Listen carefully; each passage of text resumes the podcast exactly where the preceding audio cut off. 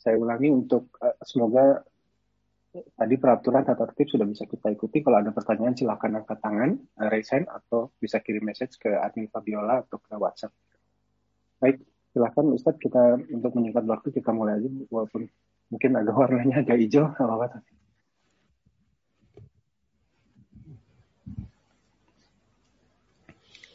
Assalamualaikum warahmatullahi wabarakatuh. Waalaikumsalam. Alhamdulillahi rabbil alamin. Wassalatu wassalamu ala ashrafil mursalin. Nabiyyina wa maulana Muhammadin wa ala alihi wa sahbihi ajma'in. Wa ashhadu an la ilaha illallah wahdahu la syarikalah. Wa ashhadu anna Muhammadan abduhu wa rasuluh. Sallallahu alaihi wa ala alihi wa sahbihi wa sallama tasliman Alhamdulillah kembali kita melanjutkan kajian rutin membahas buku Fikih Muyassar yang diselenggarakan oleh Rumah Dakwah Paduka di London. Dan insya Allah di kesempatan kali ini kita akan membahas tentang nifas dan tentang darah istihadah. Ini merupakan lanjutan dari tema seputar masalah haid dan kita sudah uh, membahas tentang masalah haid di beberapa pertemuan yang lalu. Berikutnya kita akan membahas tentang masalah nifas. Kita akan menggunakan share screen sebagaimana biasanya. Baik, silakan Ustaz.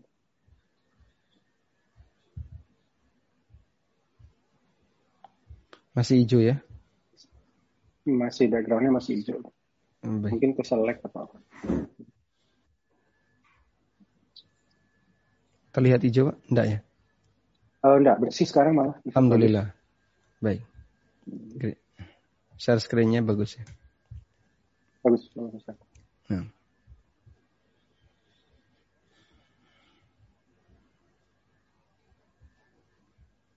Nah, kita akan membahas tentang masalah nifas.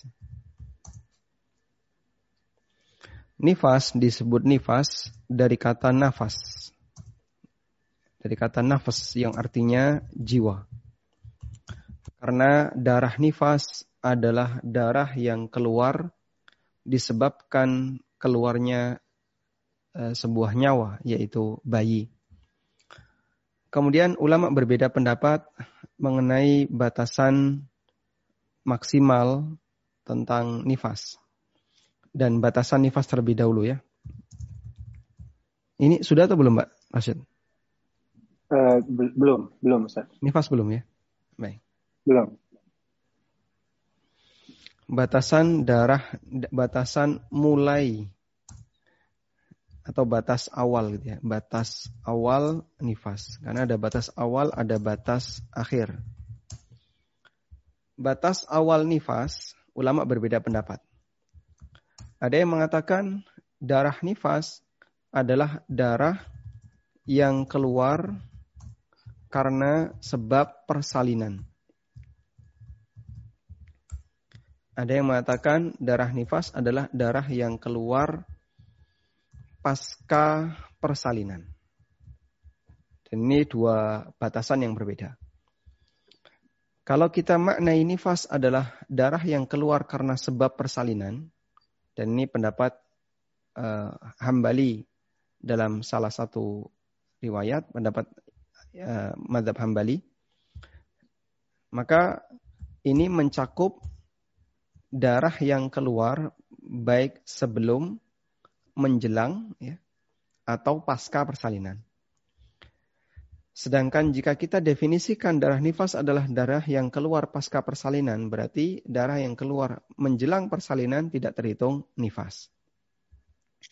Dan wallahu taala alam Pendapat yang lebih mendekati dalam hal ini adalah pendapat yang pertama, bahwa nifas adalah darah yang keluar karena sebab persalinan. Ini yang lebih kuat. Karena itu, insya Allah, termasuk darah nifas adalah darah menjelang persalinan. Imam Ibnu Utsaimin mengatakan bahwa darah menjelang persalinan dikategorikan sebagai darah nifas jika memenuhi dua kriteria. Pertama, cairan yang keluar, cairan yang keluar bentuknya darah. Jika cairan yang keluar bukan darah, misalnya lendir putih atau ketuban pecah, maka tidak disebut sebagai nifas. Yang kedua, sudah mengalami kontraksi. Jika keluar sebelum mengalami kontraksi, maka tidak disebut sebagai nifas. Kita bisa kasih eh, apa? Bahasa lain adalah sudah pembukaan.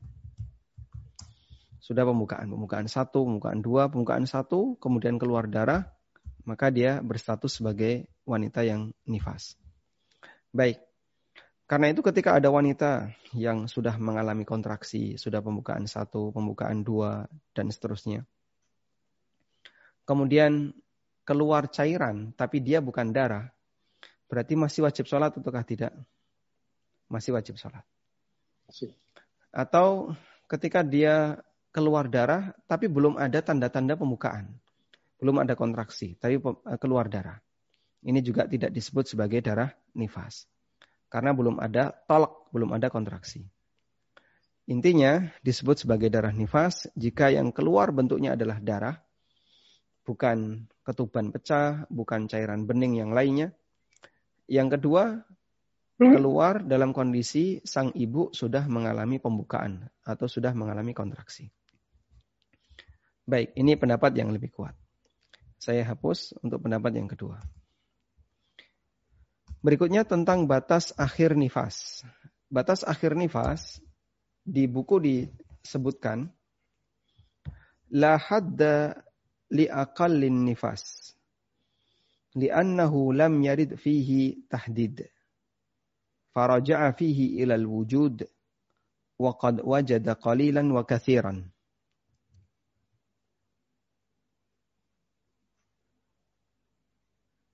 Bagian yang ketujuh.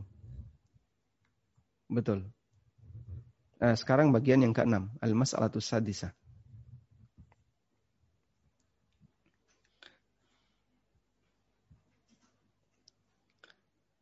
Kita bahas al-mas'alah as-sadisa. Ini sudah? Sudah. Sudah ya? Bagian ke-6 dan ke-7 terakhir. Yang terakhir yang ke-6 dan ke-7 ya, secara istihadah. Kita masuk yang ke-7. Oh ya, baik. Ini kita selesaikan dulu kalau begitu ya. Baik. Jadi terkait batas akhir, maka di sini ada dua ya. Pertama adalah batas minimal yang kedua batas batas minimal, yang kedua batas maksimal. Untuk batas minimal kata penulis tidak ada, nggak ada batas minimal. Sehingga selama darah itu keluar maka terhitung nifas. Sedangkan untuk batas maksimal, untuk batas maksimal pendapat yang dipilih oleh penulis adalah arba'ina yauman selama 40 hari. Sudah, kemudian di sini dikasih catatan jika dalam rentang 40 hari jika dalam rentang 40 hari darah putus maka terhitung suci. Baik. Ini sedikit kita mengulang pelajaran tentang masalah nifas. Selanjutnya kita akan beralih ke al-mas'alatus sabi'ah pembahasan yang ketujuh. Di pembahasan yang ketujuh, penulis akan membahas tentang damul mustahadoh, darah istihadoh. Darah istihadoh. Nah, istihadoh itu bahasa lainnya mirip haid gitu ya. Mirip haid. Istihadoh artinya dianggap haid Makanya disebut istihadah. Karena dia mirip haid. Kita bisa memahami bahwa darah wanita ada tiga macam. Ya. Ada tiga. Pertama haid. Yang kedua nifas. Yang ketiga istihadah. Haid, nifas, istihadah. Dua ini sudah kita jelaskan uh, apa batasan dan hukum yang berlaku. Selanjutnya kita akan bahas yang ketiga yaitu darah istihadah. Hukum yang berlaku pada haid sama dengan hukum yang berlaku pada nifas. Sehingga wanita yang mengalami haid statusnya sebagaimana wanita yang mengalami nifas, nggak boleh sholat, nggak boleh melakukan hubungan dan seterusnya. Nggak boleh puasa. Sementara wanita istihadah berbeda dengan haid dan nifas. Karena hukumnya berbeda, maka sangat penting untuk bisa memahami apa perbedaan antara istihadah dengan nifas. Sebagaimana kita telah membahas hal yang seperti ini terjadi pada mani dan madi. Hukumnya berbeda. Kalau mani ini tidak najis, tapi menyebabkan mandi besar. Kalau madi ini najis dan tidak uh, dan cukup wudhu, ya, tidak mandi besar, wudhu. Orang ketika tidak bisa membedakan antara mandi dengan mani, akhirnya setiap keluar mandi, mandi. Keluar mandi, mandi. Padahal aslinya itu bukan mani, tapi itu mandi yang dia tidak perlu untuk mandi, tapi cukup mencuci kemaluannya, kemudian berwudu. Baik, makanya pelajaran seperti ini penting untuk dikenali, karena ini adalah hal yang pasti terjadi pada manusia yang normal, sehingga kalau orang tidak tahu, maka efek sampingnya tadi, dia tidak bisa menudukkan sesuai dengan posisinya. Banyak remaja yang dia kenal kalau mani itu harus wajib mandi. Kadang ketika keluar mandi, dia merasa itu mani. Akhirnya dia mandi. Ada juga yang dia eh, agak cuek ya. Ketika keluar mani, nggak mau mandi. Ya, tapi dia sholat dan seterusnya. Makanya sekali lagi sangat penting untuk bisa memahami seperti ini agar kita bisa memposisikan sebagaimana hukum yang berlaku. Baik.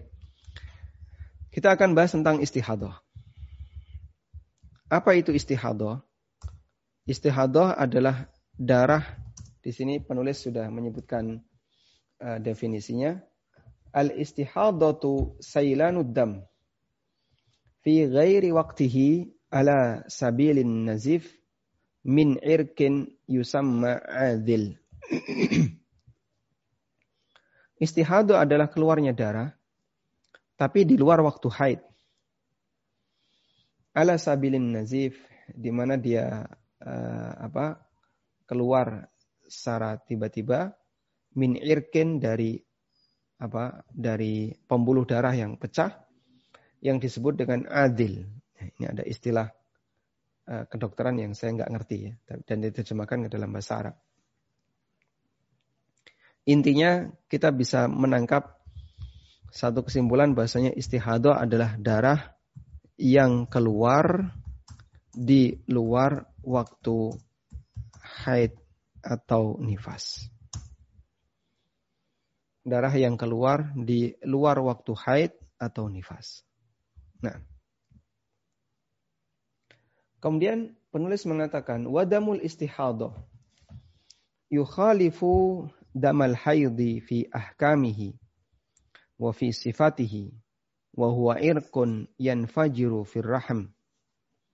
Darah istihadah itu beda dengan darah haid, baik terkait hukumnya maupun cirinya. Dan ini merupakan darah dari urat atau dari pembuluh yang memancar di rahim Sawa'un kana fi awqatil haidi aw ghairiha wa huwa la yamna'us shalah wala siyam wala waqt.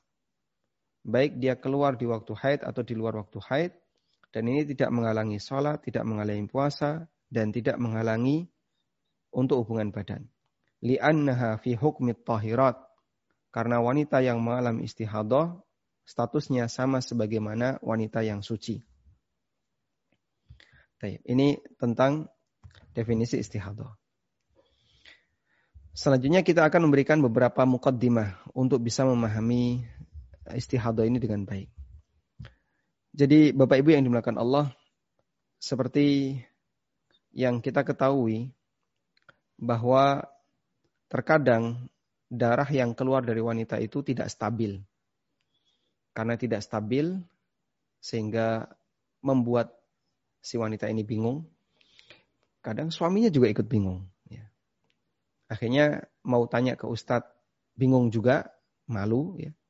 sehingga semuanya serba bingung. Dan ada beberapa jamaah yang kadang bertanya ke saya tentang masalah darah kayak gini kayak gini. Saya sendiri juga kesulitan untuk bisa memahami ini masuk haid ataukah istihadah. Karena itu betul sebagaimana yang dikatakan oleh Imam Ahmad bin Hambal. Beliau pernah mengatakan, "Makastu fil haidi tis'asinin." Aku belajar serius tentang masalah haid itu selama, Masya Allah, 9 tahun. Ini kita bicara kelas Imam Ahmad belajar masalah haid selama 9 tahun. Sehingga para suami ya mereka tidak boleh malu untuk belajar seperti ini.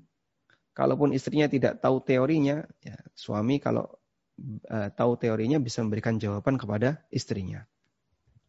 Tayyip. Kita lanjutkan. Ada beberapa kaidah yang bisa kita jadikan sebagai acuan pertama dalam memahami masalah istihadah. Kaidah dalam masalah haid dan istihadah. Pertama, hukum asal darah yang keluar dari wanita adalah haid. Ini hukum asal. Dan ini berdasarkan firman Allah Ta'ala, sebagaimana yang Allah sebutkan dalam Al-Quran, Yas'alunaka anil mahid qul huwa adang fa'tazilun nisa'a fil mahid. Mereka bertanya kepadamu wahai Muhammad tentang al-mahid. Wa yas'alunaka anil mahid. Qul huwa adan fa'tazilun nisa'a fil mahid. Mereka bertanya kepadamu tentang al-mahid. Al-mahid maksudnya adalah waktu haid. Kul katakanlah, huwa adan haid itu kotoran. Fa'tazilun nisa fil mahid. Karena itu hindarilah wanita fil mahid di bagian keluarnya darah haid. Sehingga ini menunjukkan bahasanya ketika keluar darah, maka itu adalah darah darah haid. Hukum asal darah yang keluar dari wanita adalah haid. Ini yang pertama. Yang kedua, bahwa dalam masalah penentuan istihadah penentuan haid atau istihadah tidak dikembalikan kepada ilmu kedokteran. Tidak dikembalikan kepada ilmu kedokteran. Kenapa? Karena ini kembali kepada standar syariat. Sehingga permasalahan menentukan darah itu bukan masalah kesehatan, tapi masalah batasan hukum. Apa dalilnya? Ada sebuah hadis yang bisa kita jadikan sebagai dalil. Hadisnya disampaikan oleh Ummu Atiyah. Beliau pernah mengatakan, "Kunna la na'uddu sufrah walal qudrah ba'da tuhri syai'ah." Dulu kami di zaman Nabi Shallallahu Alaihi Wasallam tidak menganggap sufroh dan tuhro yang keluar itu sebagai bagian dari uh, haid. Kata Ummu Atiyah, beliau mengatakan. Kita kopikan di sini. An Ummi Atiyah dari Ummu Atiyah radhiyallahu anha, qalat beliau mengatakan, "Lam nakun naras sufrah walal qudrah syai'ah." kami dulu menjadikan sufroh dan kudroh itu bukan bagian dari haid. Dalam riat yang lain ada keterangan ba'da tuhri setelah suci. Ba'da at-tuhri setelah suci. Kun la nara at-tariyah ya, minas sufra wal kudrah ba'da tuhri syai'a. Baik, kita coba kopikan teksnya.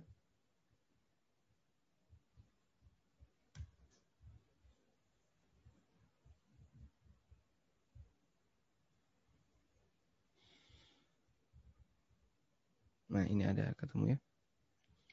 Dari Ummu Atiyah dalam riwayat yang lain, beliau mengatakan, kami tidak menilai kudroh dan sufroh setelah suci sebagai bagian dari haid. Jadi kata Ummu Atiyah, sufroh dan kudroh setelah suci bukan haid. Apa yang dimaksud dengan sufro? Sufro adalah cairan kekuningan. Apa yang dimaksud dengan kudro? Kudro adalah cairan keruh.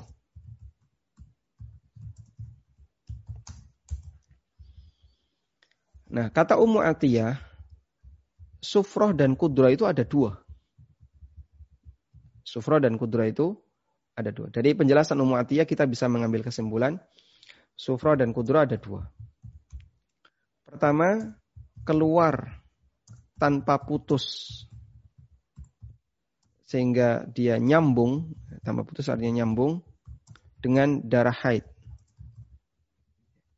Keluar tanpa putus atau nyambung dengan darah haid. Kata Maka ini dihitung haid. Yang kedua, keluar setelah putus haid. Keluar setelah putus haid, maka ini bukan haid. Ini hukum terkait sufroh dan kudroh. Ada dua. Maksudnya bagaimana Pak? Kita bisa perhatikan, sufroh dan kudroh itu datnya sama. Ya, cairannya sama, cirinya sama. Ketika dia keluar nyambung dengan haid, dihitung haid ketika dia keluar setelah putus haid bukan haid. Padahal zatnya sama. Artinya kalau kita menggunakan pendekatan ilmu medis, sufra dan kudroh jenis pertama dan yang kedua ini secara unsur bisa jadi sama. Cirinya sama. Tapi yang satu dihukumi haid dan yang satu tidak dihukumi haid. Baik. Ini terkait masalah penentuan istihadah. Sehingga tidak berlaku teori seperti ini. Kamu kalau mau tahu itu istihadah atau tidak, coba kamu periksakan ke dokter kandungan. Tidak berlaku seperti itu. Kenapa? Karena e, permasalahan batasan haid dan tidak itu bukan kembali kepada ilmu medis, tapi kembali kepada batasan syariat. Nah, selanjutnya mukaddimah yang ketiga. Tadi kita memberikan baru dua mukaddimah ya atau dua kaidah satu ini kaidah yang kedua yang ketiga bahwa wanita dibagi dua. Nah, wanita itu ada tiga, ada dua macam. Pertama wanita yang haidnya normal. Haid normal itu dalam arti ya eh, cairan cairan darah atau darah putus atau ada masa ada masa darah berhenti. Ada masa darah putus atau berhenti. Ada yang kedua yang haidnya abnormal. Lebih dari normal ya. Di sini kebalikannya, tidak ada masa darah berhenti. Sehingga darahnya keluar terus. Keluar terus. Bahkan sampai satu bulan penuh itu keluar terus. Baik. Nah untuk jenis wanita yang pertama, yaitu yang haidnya normal. Ada masa darah berhenti. Ya. Maka di sini berlaku hukum selama ada darah selama ada darah, tadi sudah kita punya standar ya, hukum asalnya haid. Meskipun panjang. Misalnya ya, seorang gadis dia mengalami haid, ya mungkin tujuh hari atau delapan hari, dan itu jadi rutinitasnya. Sampai dia menikah. Ketika dia menikah, ada intervensi dari luar, mulai dari suntik, uh, apa namanya, uh, suntik apa tetanus ya anti tetanus ya, vaksin. Kemudian nanti belum suntik-suntik yang lainnya. Kemudian juga dari pernikahan terjadi hubungan badan lalu ada intervensi benda yang masuk ke dalam rahimnya. Akhirnya menyebabkan haidnya itu berubah, berubah geser dia. Nah ketika haid itu geser terkadang pergeserannya tidak tidak drastis. Ya paling biasanya 8 hari sekarang jadi 10 hari. Jadi 12 hari dan seterusnya. Meskipun lama, selama ada masa darah berhenti, maka dia dihukumi sebagai wanita yang haidnya normal, sehingga setiap ada darah yang keluar hukum asalnya adalah haid. Kecuali pada satu kondisi, yaitu ketika darahnya keluar lebih dari 15 hari. Sudah? Sehingga di sini untuk uh, wanita yang normal selama ada darah maka hukumnya hukum asalnya adalah haid kecuali jika darah keluar lebih dari 15 hari. Sebagaimana dulu pernah kita sampaikan, batas maksimal haid adalah 15 hari agar orang tidak mengalami haid lebih dari setengah usianya. Agar wanita tidak mengalami haid lebih dari setengah usianya. Baik. Yang kedua adalah wanita yang haidnya abnormal. Sehingga tidak ada masa berhenti. Atau sebelumnya, jika darah keluar lebih dari 15 hari, maka yang keluar lebih dari 15 hari itu adalah istihadah. Yang keluar lebih dari 15 hari itu adalah istihadah. Nah selanjutnya untuk orang yang haidnya abnormal. Atau sehingga misalnya begini. Ada wanita yang setelah dia lahir anak pertama, lalu KB. KB suntik. Ada intervensi. Atau KB menggunakan IUD. Ada intervensi. Nah kadang karena ada intervensi, akhirnya menyebabkan siklus haidnya jadi amburadul, gak karuan. Sampai ketika haid keluar darah itu 20 hari. Maka yang 15 hari terhitung haid, yang 5 hari sebagai istihadah. Sekarang yang haidnya tidak normal. Haidnya tidak normal ini keluar terus. Keluar terus dan tidak ada masa darah berhenti maka di posisi ini berarti dia berstatus sebagai wanita mustahado. Nah, wanita mustahado ini nanti punya hukum khusus. Baik. Nah, untuk wanita mustahado ada banyak hukum yang berlaku di situ. Yang pertama adalah bagaimana cara dia menentukan haid. Karena darahnya keluar terus. Yang kedua, apa yang harus dilakukan ketika mengalami istihadah.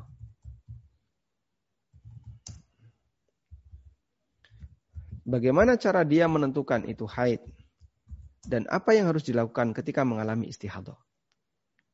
Kita akan bahas yang pertama. Ada beberapa kumpulan hadis yang disebutkan oleh Al-Hafidh Ibnu Hajar dalam kitabnya Bulughul Maram dan kalau kita baca ada sekitar lima ya lima hadis di mana Al Hafidh Ibnu Hajar uh, menjadikan lima hadis ini sebagai dasar utama dalam menentukan apakah ini istihadah ataukah bukan istihadah. Kita akan kopikan hadis itu ya. Yang pertama adalah hadis dari Aisyah bercerita tentang Fatimah bintu Abi Hubaish.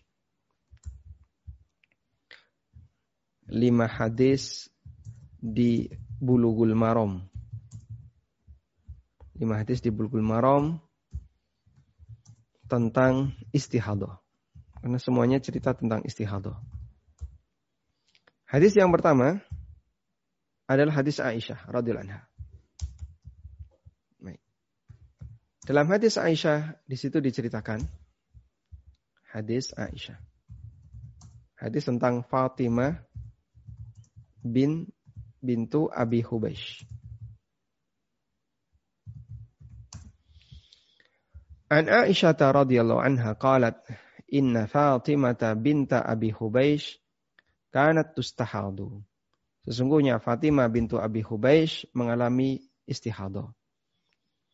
Faqala Rasulullah sallallahu alaihi wasallam inna damal haidi damun aswad. Yu'raf. Fa idza kana dhalika fa amsiki minas salati fa idza kana al-akharu fatawaddai wa salli bahwasanya Fatimah bintu Abi Hubaish adalah wanita yang mengalami istihadah. Kemudian Nabi SAW bersabda, sesungguhnya darah haid itu darah yang hitam dan orang kenal. Ini ciri haid. Jika yang keluar adalah darah yang cirinya kehitaman, ya, merah kental, maka faham siki minas salat. Jangan lakukan salat. Fa'idha al-akhar, jika sudah selesai, berwudulah dan salatlah. Dari hadis ini kita bisa membuat kesimpulan bahwa penentu apakah itu haid ataukah tidak adalah melihat ciri. Penentu haid dengan istihadah adalah melihat ciri. Dengan melihat ciri. Baik. Ini kesimpulan dari hadis yang kita baca ini. Berikutnya kita beralih ke hadis yang kedua. Hadis yang kedua adalah hadis dari Asma bintu Umais. Asma bintu Umais uh, disebutkan di situ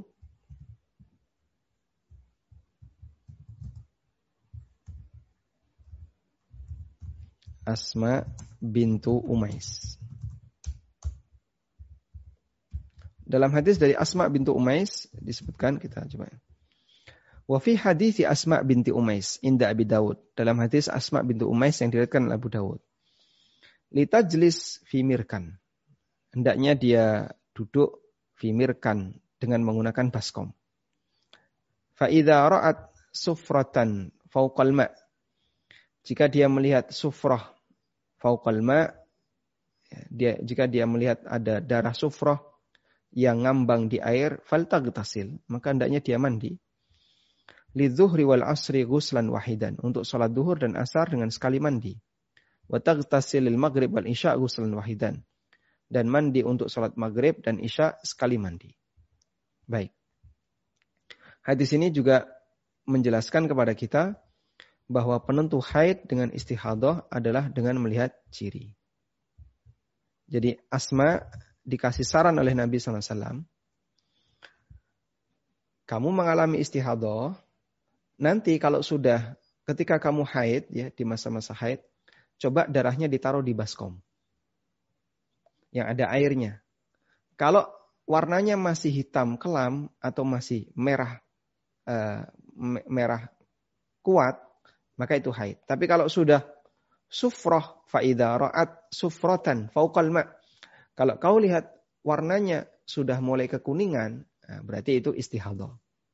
Kemudian lakukan mandi untuk dua sholat. Sehingga di sini eh, ada syariat mandi setiap sholat.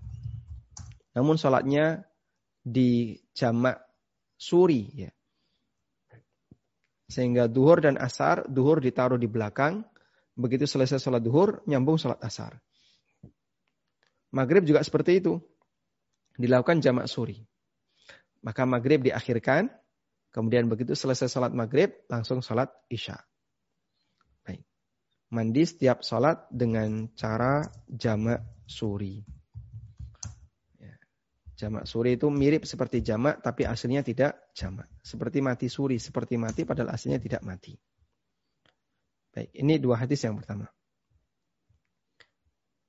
Kemudian kita lanjutkan hadis yang ketiga. Hadis hadis dari Hamnah binti Jahsh. Hamnah bin Jahsh. Hadis dari Hamnah bintu Jahsh. Beliau mengatakan, Kuntu ustahadu haidatan kabiratan syadidatan. Fa'ataitun Nabiya sallallahu alaihi wasallam astaftihi Faqala nah, kita coba lihat di sini hadisnya. Saya adalah wanita yang mengalami istihadah. Dengan istihadah yang banyak. Ya. Masya Allah ya. Darah yang keluar dari Hamnah bintu Jahash itu banyak. Namun Masya Allah ya beliau tetap sehat. Padahal biasanya orang kalau keluar darah banyak kan Ya lemas badannya, tapi ini tetap sehat. Fa'ataitun Nabiya sallallahu alaihi wasallam lalu aku mendatangi Nabi sallallahu alaihi wasallam minta fatwa kepada beliau. Faqala kemudian Nabi sallallahu alaihi wasallam mengatakan innama hiya raqdatun minasyaitan. Sesungguhnya istihadah itu adalah darah yang keluar karena godaan setan. Fatahayyadi sittata ayyamin aw sab'atan thumma tasili jalanilah haid selama enam atau tujuh hari. Setelah itu kamu mandi. Mandi maksudnya adalah mandi suci haid. Maka di sini kita bisa mengambil pelajaran bahwa penentu haid dan istihadah itu kembali kepada kebiasaan. Karena kebiasaan Hamna bintu Jahash ketika haid itu adalah enam sampai tujuh hari, maka Nabi SAW minta kamu tiap bulan jangan sholat, jangan puasa, ya, hindari semua yang dilarang dalam haid selama enam atau tujuh hari. Berarti di sini dikembalikan kepada kebiasaan. Hadis yang keempat. Hadis yang keempat adalah hadis dari Ummu Habibah bintu Jahash syakat ila Rasulillah sallallahu alaihi wasallam ad-dam. Faqala kita baca hadis yang keempat. Hadis tentang Ummu Habibah bintu Jahash.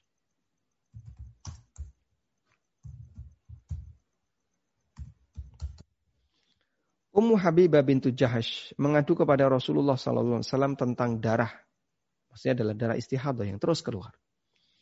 Faqala lalu beliau bersabda, Umkuthi qadra ma kanat tahbisuki haidatuki. Thumma gtasili. Fakanat tagsilu kulla salat. Ya. Kamu jangan sholat. Qadra ma kanat tahbisuki. Selama haidmu keluar. Selama rentang haidmu keluar. Artinya kebiasaan haidmu berapa hari? Sekian. Baik, selama itu jangan sholat. Sehingga di sini penentu haid atau istihadah dikembalikan kepada kebiasaan. Di sini ada dua putri Jahash yang mengalami istihadah. Hamnah dan yang kedua Ummu Habibah. Dua-duanya mengalami istihadah. Dan ada salah satu istri Nabi SAW juga putri Jahash. Siapa beliau? Zainab bintu Jahash. Sebagian riwayat menyebutkan kullu banati Jahshin mustahadah. Semua putrinya Jahash itu mengalami istihadah. Dan salah satu istri Nabi SAW yang putrinya Jahash yaitu Zainab, beliau mengalami istihadah. Yang kelima, hadis yang kelima. Hadis yang kelima adalah hadis dari uh, Ummu Atiyah yang tadi kita sudah baca. Kunna la na'uddul qudra wa sufra ba'da tuhri syai'a. Hadis dari Ummu Atiyah. Beliau mengatakan, kami tidak menilai adanya sufroh dan kudroh setelah suci sebagai haid. Dan ini berbicara tentang masalah wanita yang normal dalam arti ada masa berhenti darah, maka selama darah putus, dia statusnya bukan haid, dan jika atau gini ya, jika ada lendir kuning, kekuningan atau keruh setelah darah putus, maka bukan haid.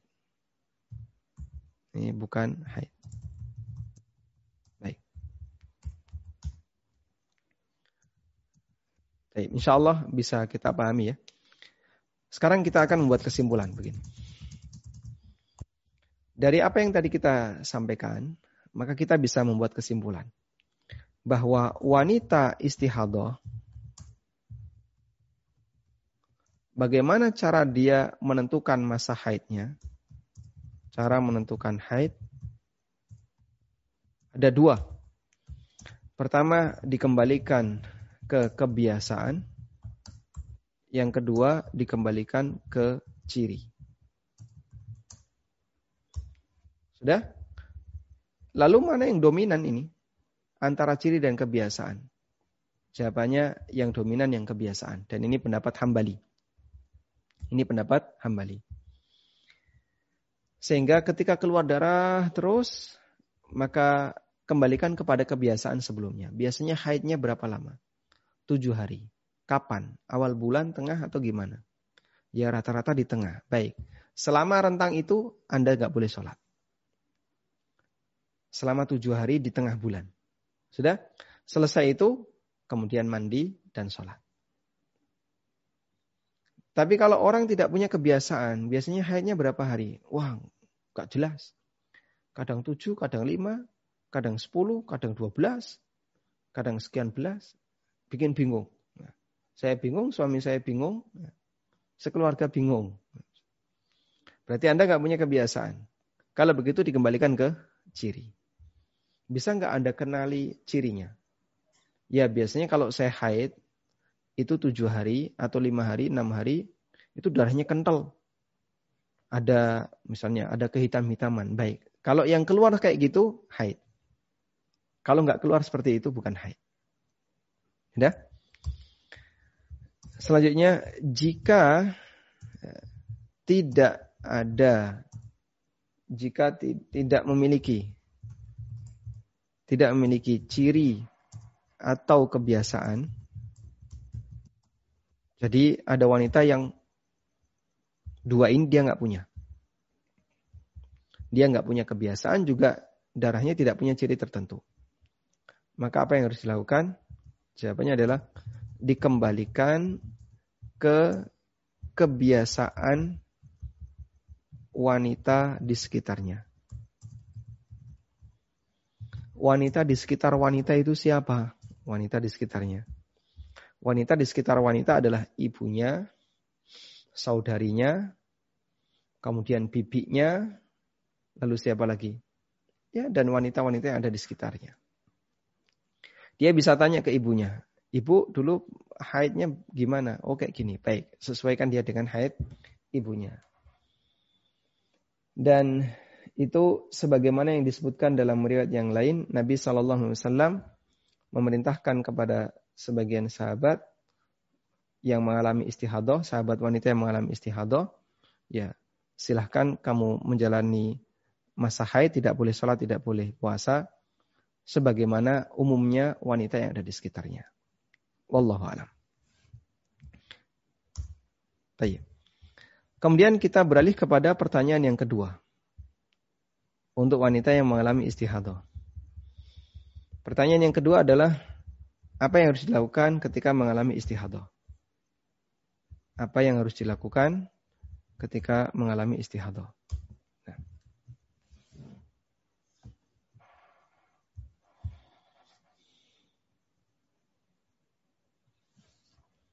yang harus dilakukan ketika mengalami istihadah, tadi sudah kita sebutkan beberapa hadis adalah dia mandi setiap sholat. Dianjurkan untuk mandi setiap sholat. Nah, praktek yang dilakukan oleh sahabat yang tadi kita sebutkan dalam riwayat adalah beliau melakukan jamak suri. Sehingga mandinya itu duhur dengan asar, kemudian maghrib dengan isya. Coba Anda bayangkan, mandi sehari lima kali. Mungkin orang tidak kuat ya. Karena itu di yang dilakukan adalah dengan menggunakan teori jamak suri. Gimana teori jamak suri? Jamak suri, kita kasih catatan dulu. Jamak suri. Suri, itu tulisannya kayak gini ya. Suri. Jamak suri itu berarti kamuflase jamak. Seperti jamak, padahal aslinya bukan jamak. Namanya jamak suri. Jamak suri itu bukan jamak, tapi seperti jamak. Contohnya gimana? Sholat satu plus sholat dua. Kan gini ya? Yang bisa dijamak. Sholat satu diakhirkan. Sholat dua diawalkan. Sehingga misalnya duhur dengan asar, maka dia harus tahu asar jam berapa, jam sekian. Baik, duhur diakhirkan. Begitu menjelang asar, dia mandi, terus sholat duhur. Qobliyah, duhur, dia nunggu sebentar, asar.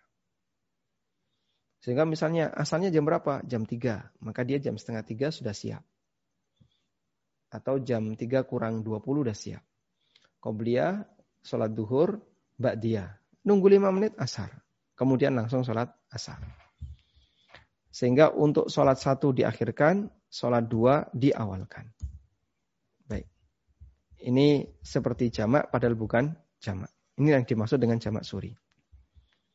Nah, agar tidak memberatkan maka mandinya dilakukan dengan menggabungkan dua sholat. Selanjutnya, halal bagi wanita yang mengalami istihadah, ya, hal bagi wanita yang mengalami istihadah, sebagaimana yang atau sebagaimana wanita suci. Wanita istihadah sama dengan wanita suci. Sehingga wajib sholat, wajib puasa jika Ramadan dan boleh melakukan hubungan badan. Cuman terkait masalah uh, hubungan badan, ya, ketika wanita mengalami istihadah, ulama khilaf. Sebagian ada yang menilai makruh karena ada kotoran dan sebagian ada yang menilai boleh karena status wanita ini adalah wanita suci. Sehingga menurut menurut ulama yang mengatakan wanita istihadah makruh untuk melakukan hubungan badan, mereka uh, membolehkan jika dalam kondisi darurat. Sehingga misalnya uh, dikhawatirkan nanti malah terjadi yang tidak-tidak, maka diperbolehkan melakukan hubungan badan karena ini kondisinya adalah darurat. Wallahu a'lam. Tayyib. Kemudian berikutnya adalah harus selalu menggunakan pembalut. Ya. Harus selalu menggunakan pembalut dan ini sebagaimana saran juga yang disampaikan oleh penulis ya agar tidak mengganggu ketika sholat, tidak mengotori ketika sholat. Ya. Di sini beliau mengatakan, "Wataj'alu fil makhraj qutnan wa nahwahu yamna'ul kharij wa tashuddu alaihi ma yumsikuhu 'anis suqut wa yughni an dhalika al hafaid as-sihhiyah fi hadzal waqt. Dan hendaknya di tempat keluarnya darah istihadah dikasih kapas.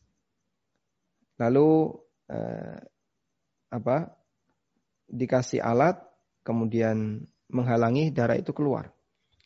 Kemudian penulis mengatakan bisa juga menggunakan al-hafaid, ya, pembalut-pembalut kesehatan di masa sekarang. Thumma tatawaddu inda dukhuli waqti kulli as-salah. Di sini ada satu lagi wajib wudhu setiap hendak sholat. Meskipun bisa jadi dia tidak batal. Sehingga misalnya wanita istihadah ini tidak mandi, tapi dia wudhu saja. Selesai sholat maghrib, dia baca Quran dan tidak kentut sama sekali, tidak batal. Masuk masuk waktu isya. Idealnya normalnya dia boleh langsung sholat isya, tapi karena dia mengalami istihadah maka dia harus ngulang wudhu. Wallahu a'lam. Baik, walhamdulillahirabbil alamin.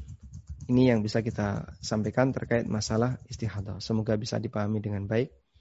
Wassallallahu ala nabiyyina Muhammadin wa ala alihi wa sahbihi wa sallam wa akhiru da'wana anil hamdulillahi rabbil alamin. Alhamdulillah Selesai bab haid Pak ya. Dan bab berikutnya Selesai, tentang kita, masalah sholat. Masya Allah, Alhamdulillah. Jadi kita bisa masuk uh, mungkin dua minggu lagi ya, Ustaz. Insya Allah. Insya Allah. Baik. Uh, ini ada beberapa pertanyaan, tidak banyak. Uh, mungkin kita, oh ada yang langsung mengangkat tangan. Baik.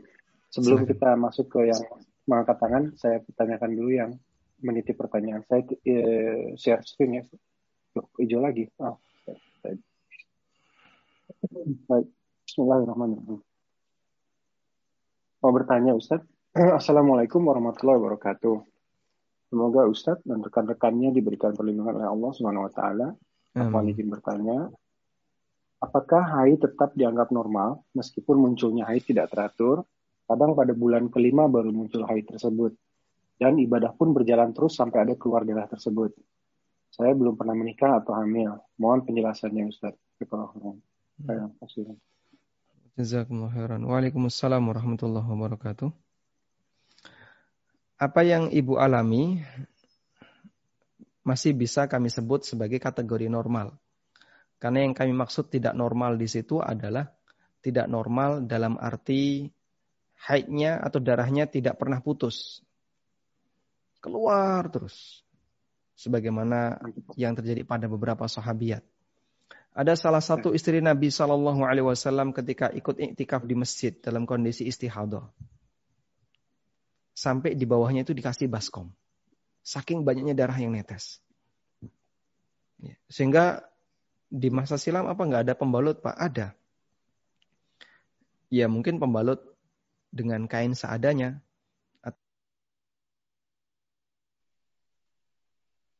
Uh, suaranya suaranya hilang Ustaz.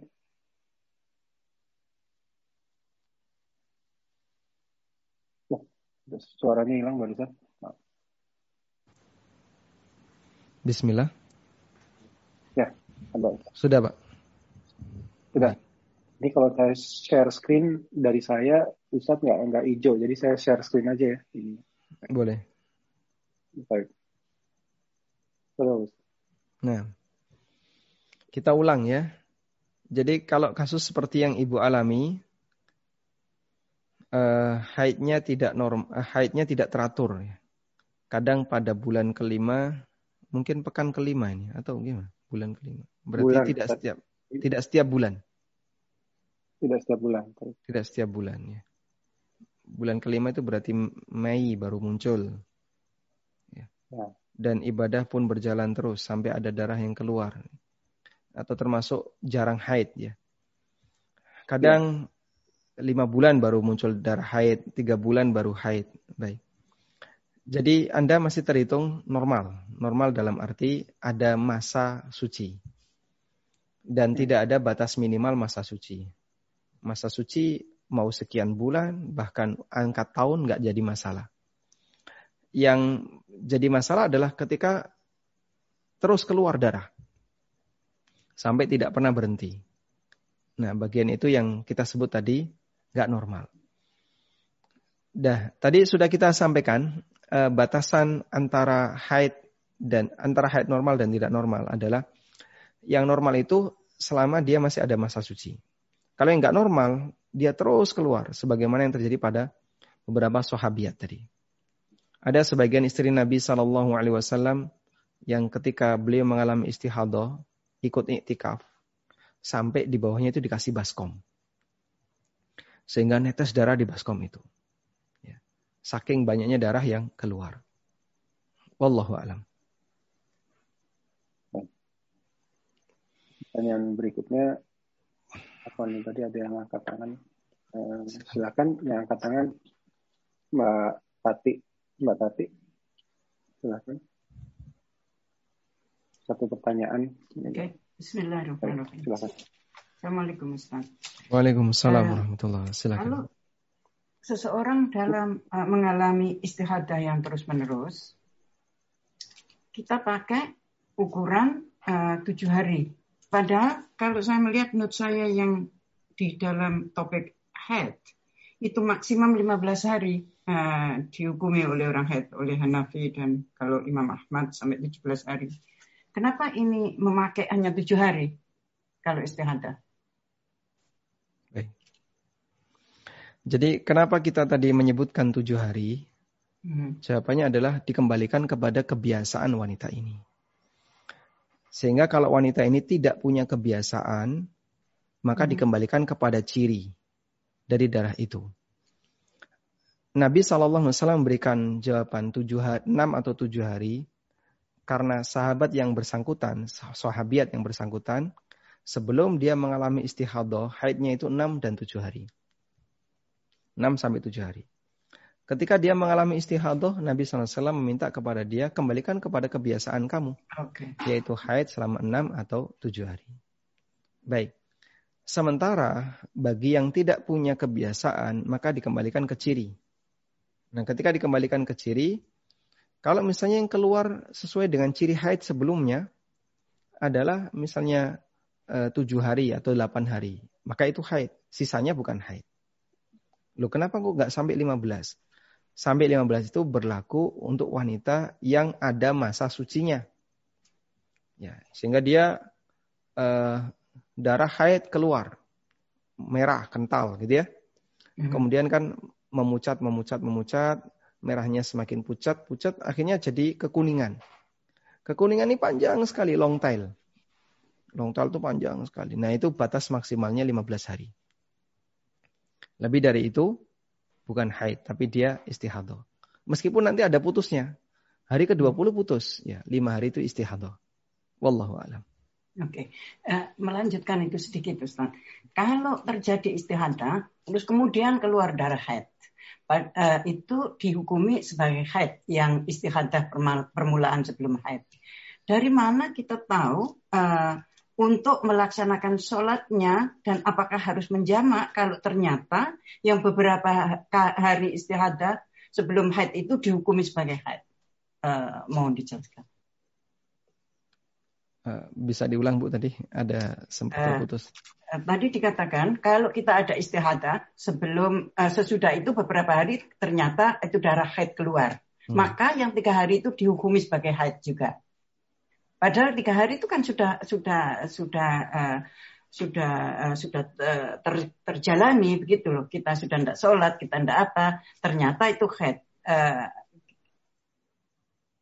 ternyata itu ya? Jadi dikiranya haid ternyata bukan haid atau dikiranya ya. bukan haid ternyata haid gimana? Iya, iya itu yang mana, yang kan, mana? Kan semua ini meragukan untuk wanita. Oh gitu. Laki-laki tidak pernah punya pikiran. Sorry. Suaminya yang bingung bu ya? Iya, ya. ya. Kalau saya sudah tua, ini hanya karena banyak orang yang tanya pada saya begitu supaya saya ada jawaban yang benar. Masya Allah, barakallahu fikum. Jadi kalau ada wanita yang merasa itu haid, padahal aslinya bukan haid, sehingga dia tidak sholat, bahkan tidak puasa dan mm-hmm. seterusnya. Kalau tidak puasa jelas nanti dikodok ya. Mm-hmm. Bagaimana dengan tidak sholat? Dia merasa kalau itu haid padahal aslinya tidak haid. Pendapat yang benar di antara pendapat ulama adalah dia harus kodok sholatnya. Sehingga misalnya, kayaknya saya ini istihadah. Atau kayaknya saya itu haid. Padahal aslinya itu bukan haid. Selama tiga hari dia nggak sholat. Maka dia harus kodok tiga hari sholatnya. Karena aslinya dia itu tidak haid. Dan ada kaidah yang mengatakan la ibrata bidzanni al-bayyin khata'uhu. Tidak terhitung dugaan yang jelas salahnya. Sehingga kalau itu salah, maka dia harus uh, mengkodok salat yang dia tinggalkan. Wallahu alam. Jazakumullah khair. Jazakumullah khairan. Baik. Uh, berikutnya saya share screen. Ini ada sebelum saya ke penanya yang langsung saya buka ini. Assalamualaikum Ustaz akan bertanya. Jika sudah memasuki masa pramenopause, di mana darah haid keluar sudah tidak beraturan, mohon maaf jika ada cairan yang keluar berwarna coklat, apakah itu juga darah haid, dan itu berlangsung beberapa hari. di hari ketiga hilang, sudah mandi tapi dua hari kemudian keluar lagi, atau apakah untuk melakukan sholat tetap melihat dari kebiasaan yang tujuh hari tadi, Ustaz? Waalaikumsalam warahmatullahi Baik, darah haid memang terkadang ada yang ada yang warnanya coklat, ada yang warnanya kekuningan ya. Sehingga jika yang keluar itu memang kecoklatan terus selama masa kebiasaannya, maka itu dihukumi sebagai haid. Meskipun tidak merah. Lalu setelah itu putus. Kemudian keluar lagi. Nah, keluar lagi ternyata cirinya sama, kecoklatan. Nah, kalau keluar lagi kecoklatan, tidak merah, itu namanya kudroh ya. Dan kudroh setelah putus dari uh, rentang pertama, rentangnya kecoklatan terus putus. Setelah itu keluar lagi. Nah, keluar lagi yang kedua ini terhitung kudroh. Kita menggunakan kaidahnya Ummu Atiyah, kunna la na'uddu sufra wal kudra ba'da tuhri syai'ah kami di zaman Nabi SAW melihat bahwasanya kudroh dan sufroh setelah suci tidak dihitung sebagai haid. Adapun kecoklatan yang dia nyambung terus, bahkan nanti coklat-coklat terus memerah, mungkin merahnya cuma dua hari karena sudah pramenopause. Setelah itu kecoklatan lagi tapi nyambung, maka ini semuanya haid. Meskipun awalnya kecoklatan. Wallahu alam. Baik. Uh, berikutnya saya ke yang mengangkat tangan. Uh, benar-benar. Ini pertanyaannya banyak. Uh, Trian di Jogja, silahkan. Tapi mohon pertanyaan singkat, jelas ya. Jadi satu saja, insya Allah. Assalamualaikum Ustaz. Silakan. Waalaikumsalam warahmatullah. Uh, maaf, uh, tapi ini pertanyaannya di luar tema, tapi masih uh, terkait toharoh. Apa boleh?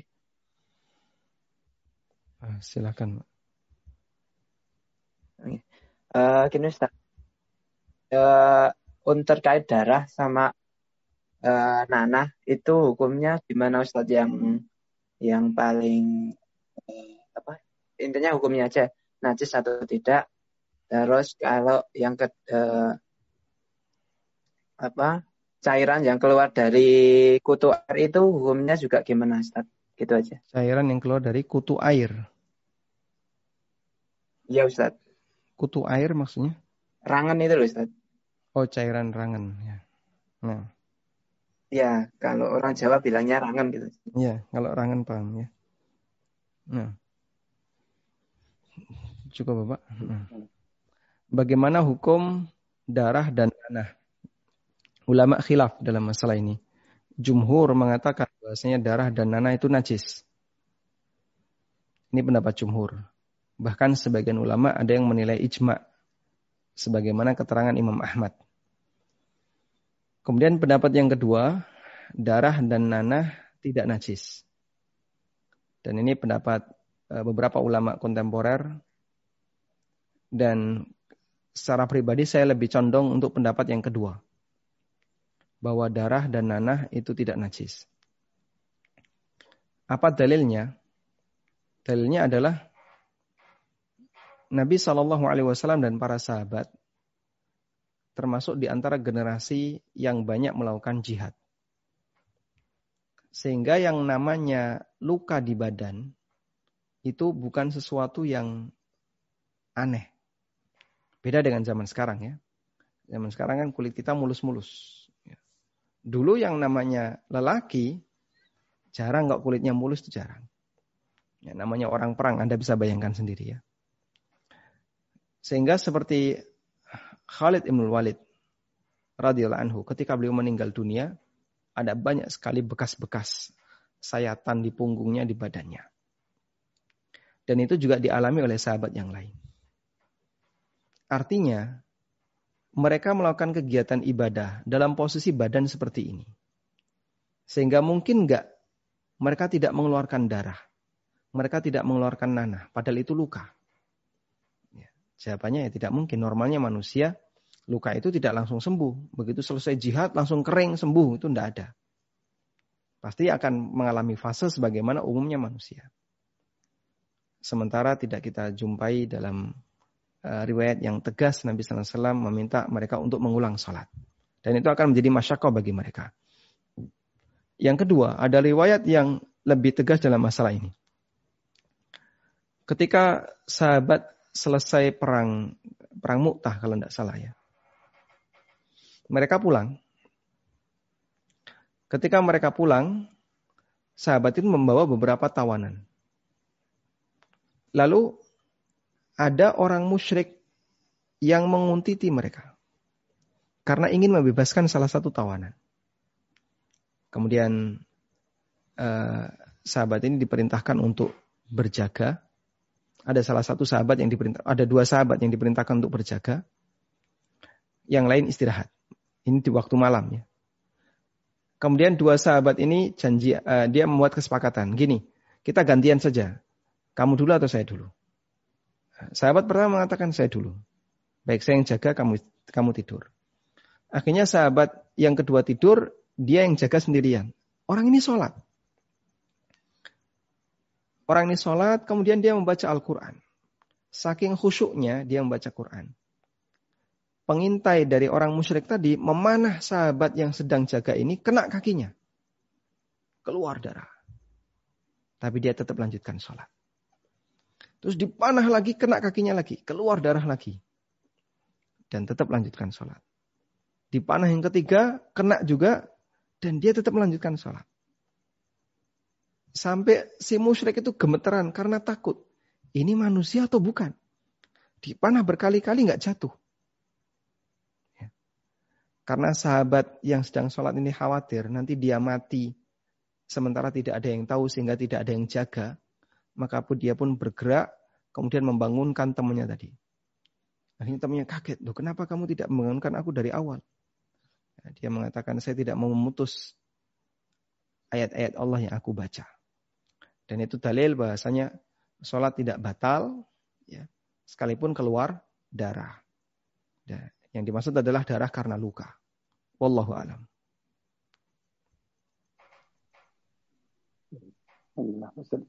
Ini ada dua pertanyaan lagi. Satu pertanyaan dari saya screen, saya share screen. Ustaz, ini dua dua penanya namun satu satu tipe ya pertanyaannya. Saya sambung, saya gabungkan. Pak Ustadz, setelah melepas KB, dokter katakan akan keluar darah selama tiga bulan dan dalam sebulan bisa keluar dua kali siklus darah.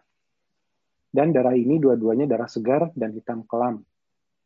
Apakah ini darah haid atau darah istihadah?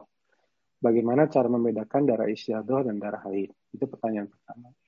Yang kedua, Assalamualaikum Ustaz. Ada yang mau saya tanyakan, apabila saya memakai IUD spiral dan masa haid 8-10 hari rutin setiap bulan, seringnya kalau sudah mandi, harus besar setelah bersih-bersih, saya lakukan sholat. Baru satu dua kali waktu sholat terkadang, darah keluar lagi. Apakah saya harus mandi lagi dan tetap sholat atau saya tunggu sampai bersih? Masya Allah, Masya Allah. iya Pak.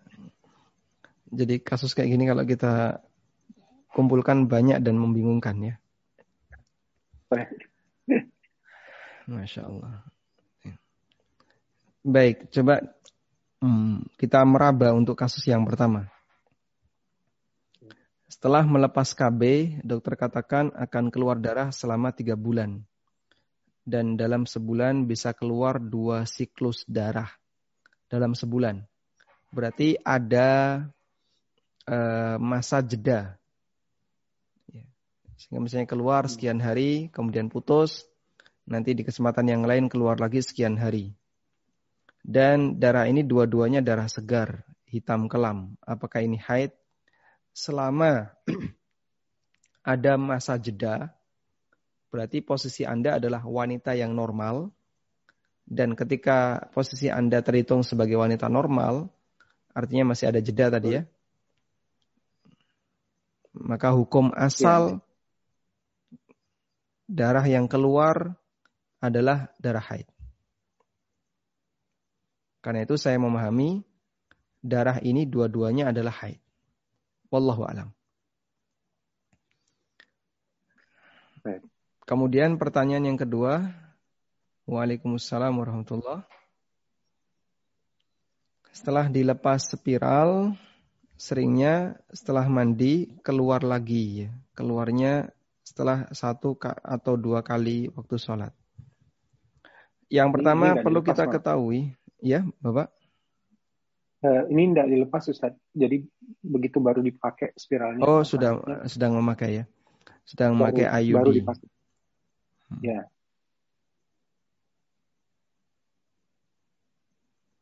Baik, kita ulang.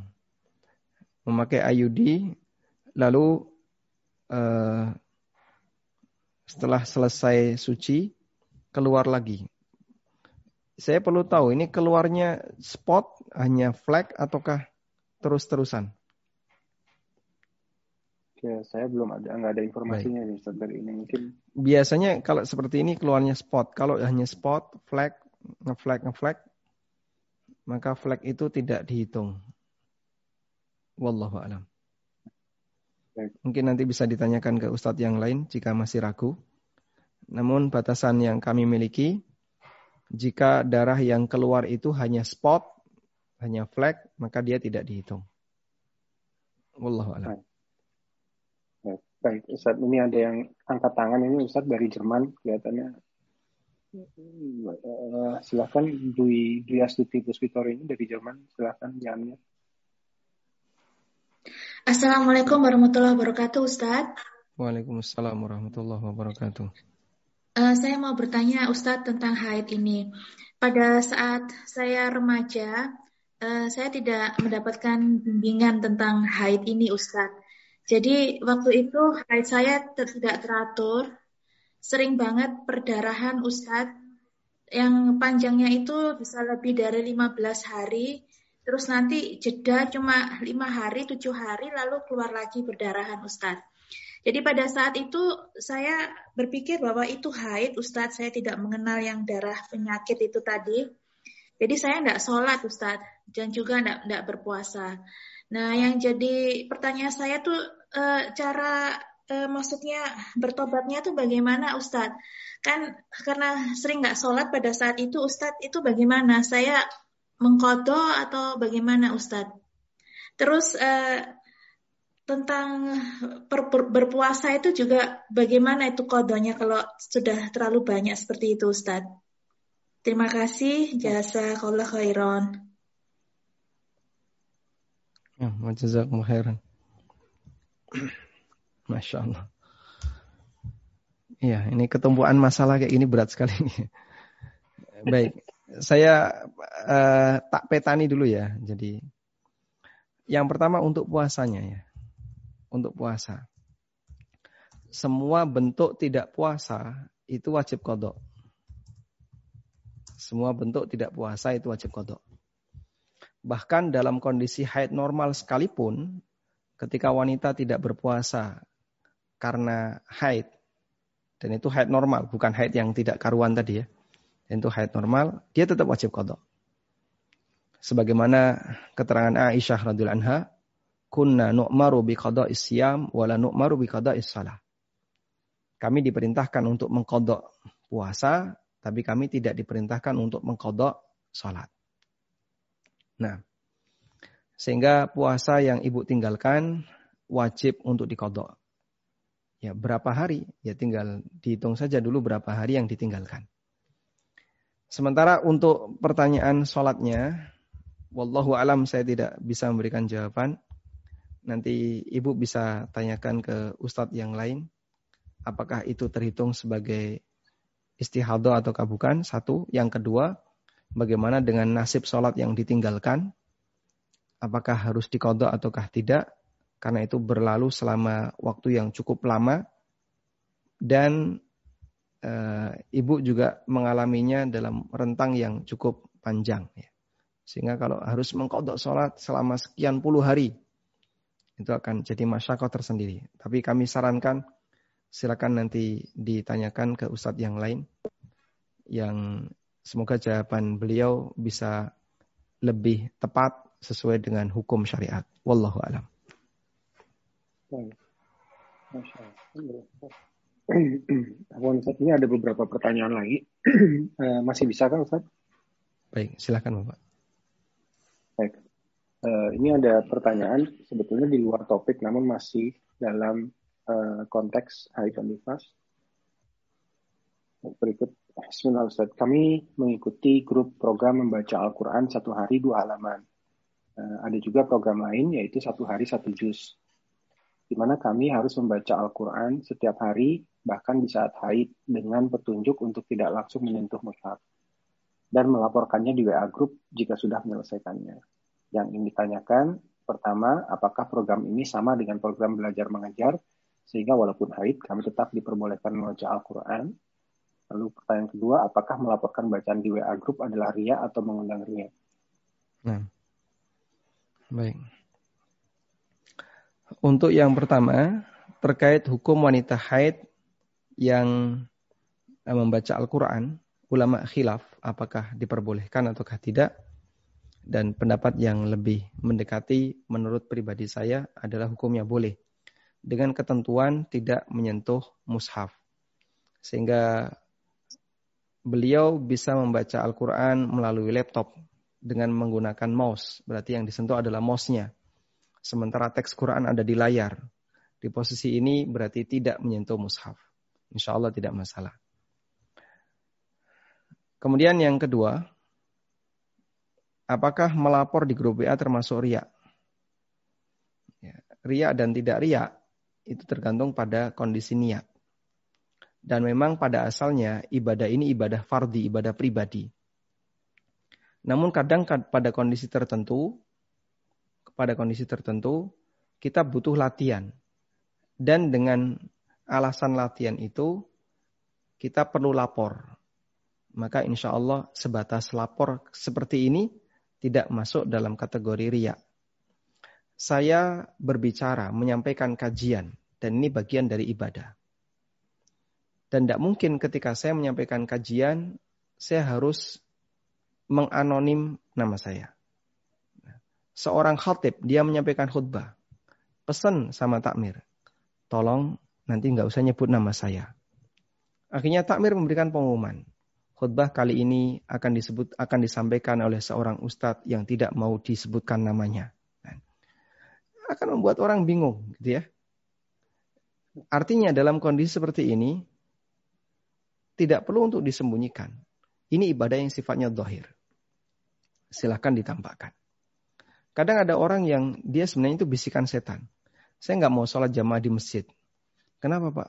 Saya lebih senang sholat di rumah. Karena takut riak. Itu bisikan setan. Lelaki itu jamaahnya di masjid. Jangan sholat di rumah. Anda ini lelaki yang soleh, bukan lelaki yang solihah. Maka jamaahnya harus di masjid. Dan hal-hal yang senada dengan itu. Karena itu untuk kegiatan yang memang mengharuskan kita untuk uh, menampakkan diri, tidak masalah menampakkan diri dan masalah ria ataukah tidak kembali kepada urusan pribadi hati. Kecuali untuk ibadah yang memang tidak perlu untuk ditampakkan. Misalnya tahajud di rumah. Ya, nggak perlu kemudian update status. Alhamdulillah berkah malam ini 10 rakaat. Atau misalnya Anda sedang puasa. Ya. Kemudian Anda mengumumkan di grup. Bagi siapa yang berpuasa nanti bisa berbuka bareng dengan saya di warung ini. Nah, ngapain dia ajak-ajak kayak gitu? Yang nggak perlu seperti ini nggak perlu dia umumkan. Tapi yang penting untuk dia sampaikan silahkan disampaikan. Wallahu alam. Baik. Cukup Pak Rasyid? Alhamdulillah. Uh, boleh satu lagi ada yang angkat tangan? Uh, eh, nah. Last question. boleh ya. Terakhir nah. uh, ini Nur Huda mohon singkat aja silahkan.